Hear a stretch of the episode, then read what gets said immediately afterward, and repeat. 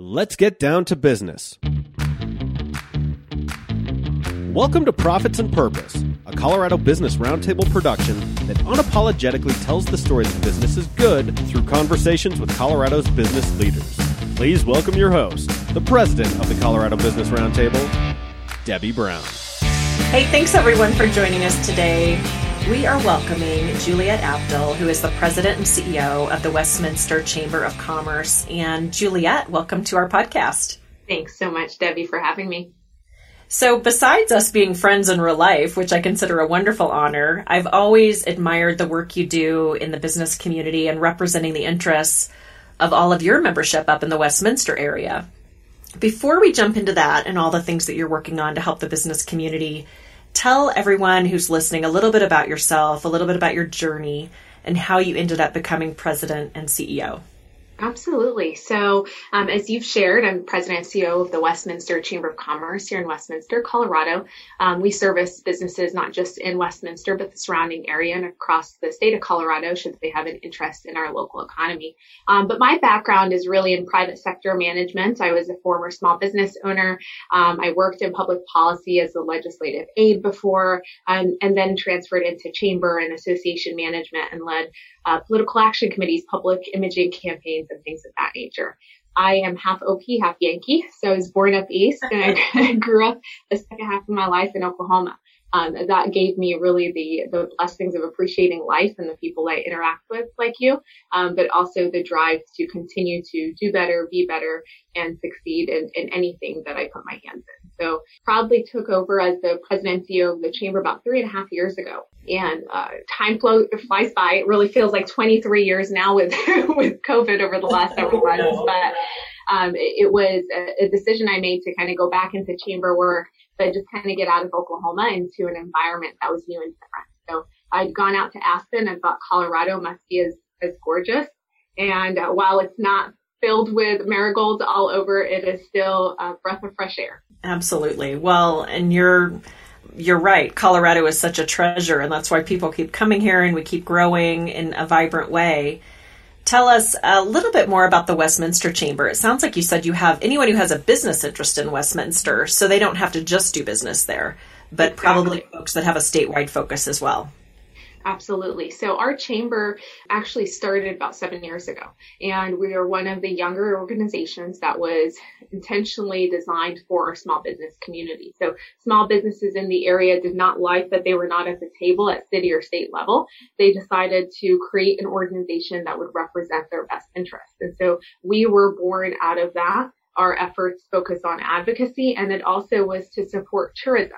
And I know when you think of Westminster, like, where does tourism fall in that? We're not the Dylan ice sculptures or having a 14 or anything like that, but we are more of the conference, the sporting group, those types of gatherings that come into a community, your CE credits, etc. So the organization was founded on the premise of supporting small businesses and being a voice for the overall community. Now, anyone that has a vested interest is able to join because of several reasons. One, we want them to be able to market to our community.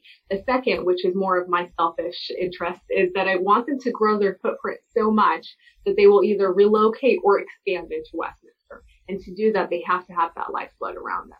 We have upward of 350 members. With COVID, I always like to say it's more of 4,000 since we're servicing the entire business community right now. Yeah, absolutely. And it's interesting to think about Westminster as a destination. I think my very first job in Colorado was in Westminster 30 years ago. Oh, wow. Driving from the south part of town. Tell us more about Westminster. What makes it interesting, and is it a growing community? Oh, What's kind of the big thing Westminster's known for? The big pull. So, we're centrally located, 20 minutes from Denver, Boulder. Now, I gave you that time period outside of traffic and all other conditions. Yeah. We're about an hour from DIA, 40 minutes from if you're looking to go to the mountains like El Dorado or things like that. Inside of Westminster, we're uniquely situated, and a lot of people don't realize how big we are. We're sitting on both Adams and Jefferson County. A population of upward of 114,000 pre-census, which is estimated to go up to 125,000. We're serviced by 3 school districts. So the second largest, which is Jeffco Public Schools, And then we have Adams 12 and also Westminster Public Schools servicing us as well. So our range, our footprint is pretty spread out. You know, we come close to Arvada and Broomfield, but we're technically the North Denver metro area that's there. Most people will have come out to Westminster for the Butterfly Pavilion. We also have Adventure Golf. We're connected heavily to the Highland Hills Parks and Recreation District, which services one of the 5 largest water parks across the nation. So there's a lot to be seen here for sure in our community. That sounds really fun. I'll have to come out and check out your water park. We'll try that out in your restaurant. That'd be great. So thinking back of your goals on advocacy and access and business growth for Westminster, tell us what life was like for you in January 2020 before COVID, as far as your biggest challenges and opportunities. And then I'm gonna ask the harder question, like what's it like now? But what were your biggest issues? Yeah, looking back in January. Yeah. So looking back in January, you know, every year we follow a program of work. So at the end of the year, we kind of digest what did we complete, what did we achieve, and where do we want to move the needle over the next year, ultimately trying to go to this 5-year big picture if we want. So for 2020, our focus was, you know, membership.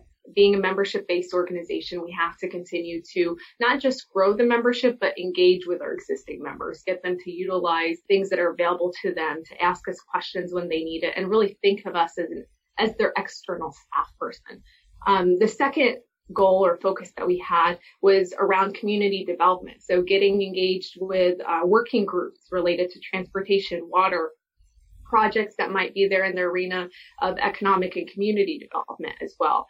This was significantly woven into tourism. Being a member of the OEDIT leadership tourism program, I have a big action project that I've been working with with a good friend and mentor down in Colorado Springs on. So that was one component of that. And then the third goal that we always have is to strive for differentiation.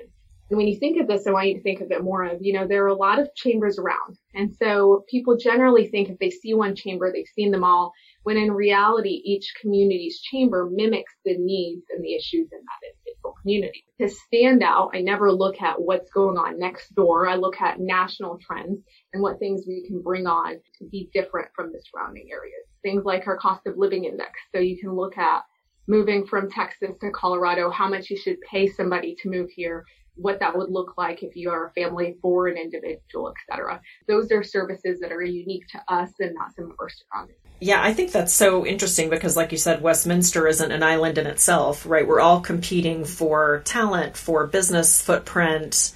And when Colorado's vibrant, of course, that benefits everyone, but we're definitely interconnected, but also separate. Yes, the best approach that I always give people is everyone in Colorado wants people in Colorado, right? We all want the growth, we want the vibrance, we want the economic development in Colorado. Once they're here, then we're narrowing it down to in our region, right? So now we want the growth in our region, and then you get it even more focused to our particular municipality, our particular city. Yeah, and I would actually push back on that and say not everybody wants growth. Right. I think there's this sense of let's have balanced, smart growth, but just growth for growth's sake, I think has actually been a really interesting dialogue the last couple of years. Absolutely. Yes. Yeah. Then you think about traffic and housing and all the other things that go with it. But just that economic growth instead of, you know, just the inherent problems that are associated with that. Absolutely. So then thinking back, and I know it's really changed our mission of how we help represent our private sector folks with Colorado Business Roundtable, how has COVID-19 affected your membership? And, you know, it's so fascinating in our lifetime to have this global pandemic that is affecting every state. Of course, Colorado started in better shape than most states in the union. But how has it affected your membership and what new initiatives have you put in place to try to help them come out of the economic piece of COVID-19? Right. So this is an interesting question because, you know, COVID has taken a really negative approach on a lot of people. There are some industries that are doing well. But personally, for me, you know, I'm very connected to businesses. So when I'm in a position that I can't necessarily help them or fix it immediate, it gets to me because, you know, I can't just wave a magic wand and make this go away. So at the very onset, we knew that when things started really shaping into something, that was the first week of March, we turned around and started changing and adapting our programs and our servicing. We knew that our outreach had to be more than just our membership. So I shared with you, we have about 350 members. We have about close to 4,500 businesses in the area. So we switched over and did calls out to our business community to check and see who's still open, who's what problems are they experiencing, what areas can we help them with. We then launched a resource hub on our website to collect all information. I mean, information was going on a daily basis, city, county, state, and federal, that we allowed for that platform to house all of those updates in one place. Our COVID digest email started getting sent out with, access to here's what the first public health order is. Here's the newest release on this information that's out there. Here's how we've canceled or adapted these programs that we have going on. All of the annual programs that we have, we postponed. All of our existing, leads groups that connect business to business or committees that we had, we changed into a virtual component that was there. We then introduced a couple of things. One was the live stream that we do on a daily basis at 11 a.m. It was designed to help businesses adapt. So now that you have to change your type of work, most of them didn't know how to use Zoom, right? They don't know what online platform to use for their ordering or their new vision. How do they create a new vision board? Things like that. So the first couple of months were focused on business experts speaking to you on adapting your business. Now that's become much more structured. We have our mayor who kicks it off every week. We feature a business to show others how to implement health and safety, how to increase consumer confidence, and what they've done that's been successful. We still have our business expert on our Wednesdays, including town halls, which I know I've had you on before. And then we feature a nonprofit because they're also hurting during this time, but still continue to service our entire community at large. So those have been on a daily basis. The feedback on them is amazing. And the surveys that we have really direct the type of content that we do. They directed us on turning around and asking our city to put together some funds to support businesses, which is the first Westview Rise grant. They also helped us in advocating for Adams County and us creating that mini grant partnership with them to service the entire Westminster community. Well, you sound like you're busier now than ever, right? If it was possible, right? We don't really think about it. It's a different busy because we still have our members. So we're still servicing them through that lens. It's just there's so much information out there and people are still trying to survive. So how do you support them the best that you can without just handing them off to something else? Right. And I would say the urgency has really changed with the pandemic, right? It used to just be about business growth and kind of normal times. Now it's about survival and hiring and whether they can get through this tough time to kind of relaunch, rehire, back the way they were before, back in a better spot. And so the urgency and the importance, I think, is probably more than you even thought possible, like a year ago. Absolutely. And it's so interesting to see that you mentioned the hiring and rehiring back of people. Workforce is a huge component of what we've been able to help support. From virtual job fairs, we've held at least 3 to date where we connect the employers with the jobs that they have. And I've had people not just in Westminster, but Longmont, Arvada, and surrounding areas focused on, what jobs are out there because we're seeing our unemployment numbers rise. So between the virtual job fairs, the online workforce group that we have, trying to just connect job seekers with those employers has been a task in itself. Yeah, well, I'm really excited to hear all that you're doing. And I think we'll have some other folks listening to this podcast, some other chamber presidents thinking, that's a great idea. I'm going to steal that idea from Westminster. And, I think innovation and sort of entrepreneurial thinking lifts all ships, right? Because you're able to really understand the competitive environment and compete for talent, compete for business. So good for you, Juliette. It sounds like it's really going well up there. It is, we've been blessed to not miss a step yet. Now it's just making sure that we transition out of where we are into someplace better. Mm-hmm, absolutely. Well, and let's transition. You also have, if you didn't have enough of a big job, helping Westminster's recovery, I want to talk to you about what you've taken on recently, which is you are now Miss Colorado for America, which is very, very cool. And I want to help support you in that work. So tell us about what made you decide to jump into that role and what does that mean next for you? Sure. Well, Debbie, believe it or not, you were one of the main reasons I jumped into this. Oh, no. So I had, that's awesome. Right. So you and I had a conversation. This was a while back, about 2 years ago, when we really sat down and got to know each other more. And one of the things that you were sharing, is just as much as you put into work, you personally put that time in as well, personally. And that resonated. We invest ourselves so much into work and furthering the community that we often forget the personal side of life. And about a year ago, I had a pretty big health scare. I'd actually had an aneurysm. I shared with you at the time. And my road to recovery focused on prioritizing my health and well-being. And this pageant put that into perspective. My platform became self-care, healthcare, mental, emotional, physical. And all along the way of COVID, it kind of continued to be that positive force with an end result.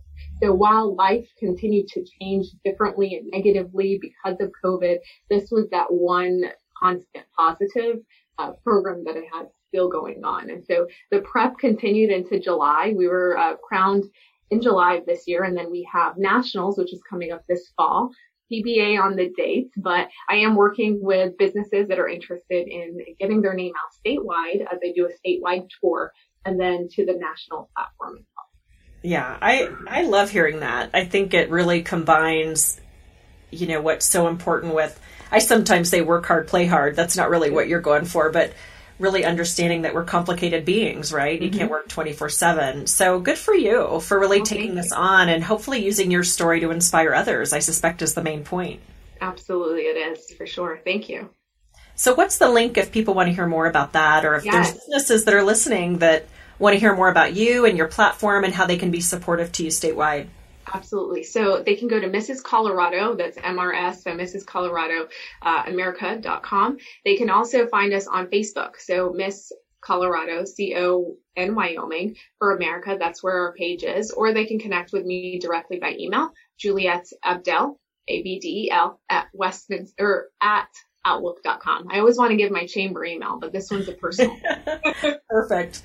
It's been such a delight to welcome you to the Coberts podcast today, and fun to talk about how you're really breathing life into the businesses that are struggling in Westminster, and really all the businesses that are connected to that part of the state. So really admire that. Juliette, I'm going to steal a couple of your really good ideas and try to use them with our work with the Business Roundtable, because nothing's more important, as you know, than getting businesses back with some confidence that they're going to be able to revitalize our state again. No amount of government spending is going to do what the private sector can do. I think you and I agree on that.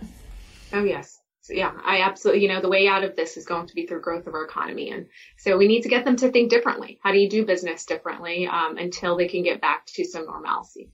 Yeah, absolutely. Well, thanks again for the time. And I want to thank everybody who tuned in to listen to Cobert's podcast, Profits and Purpose. Thank you.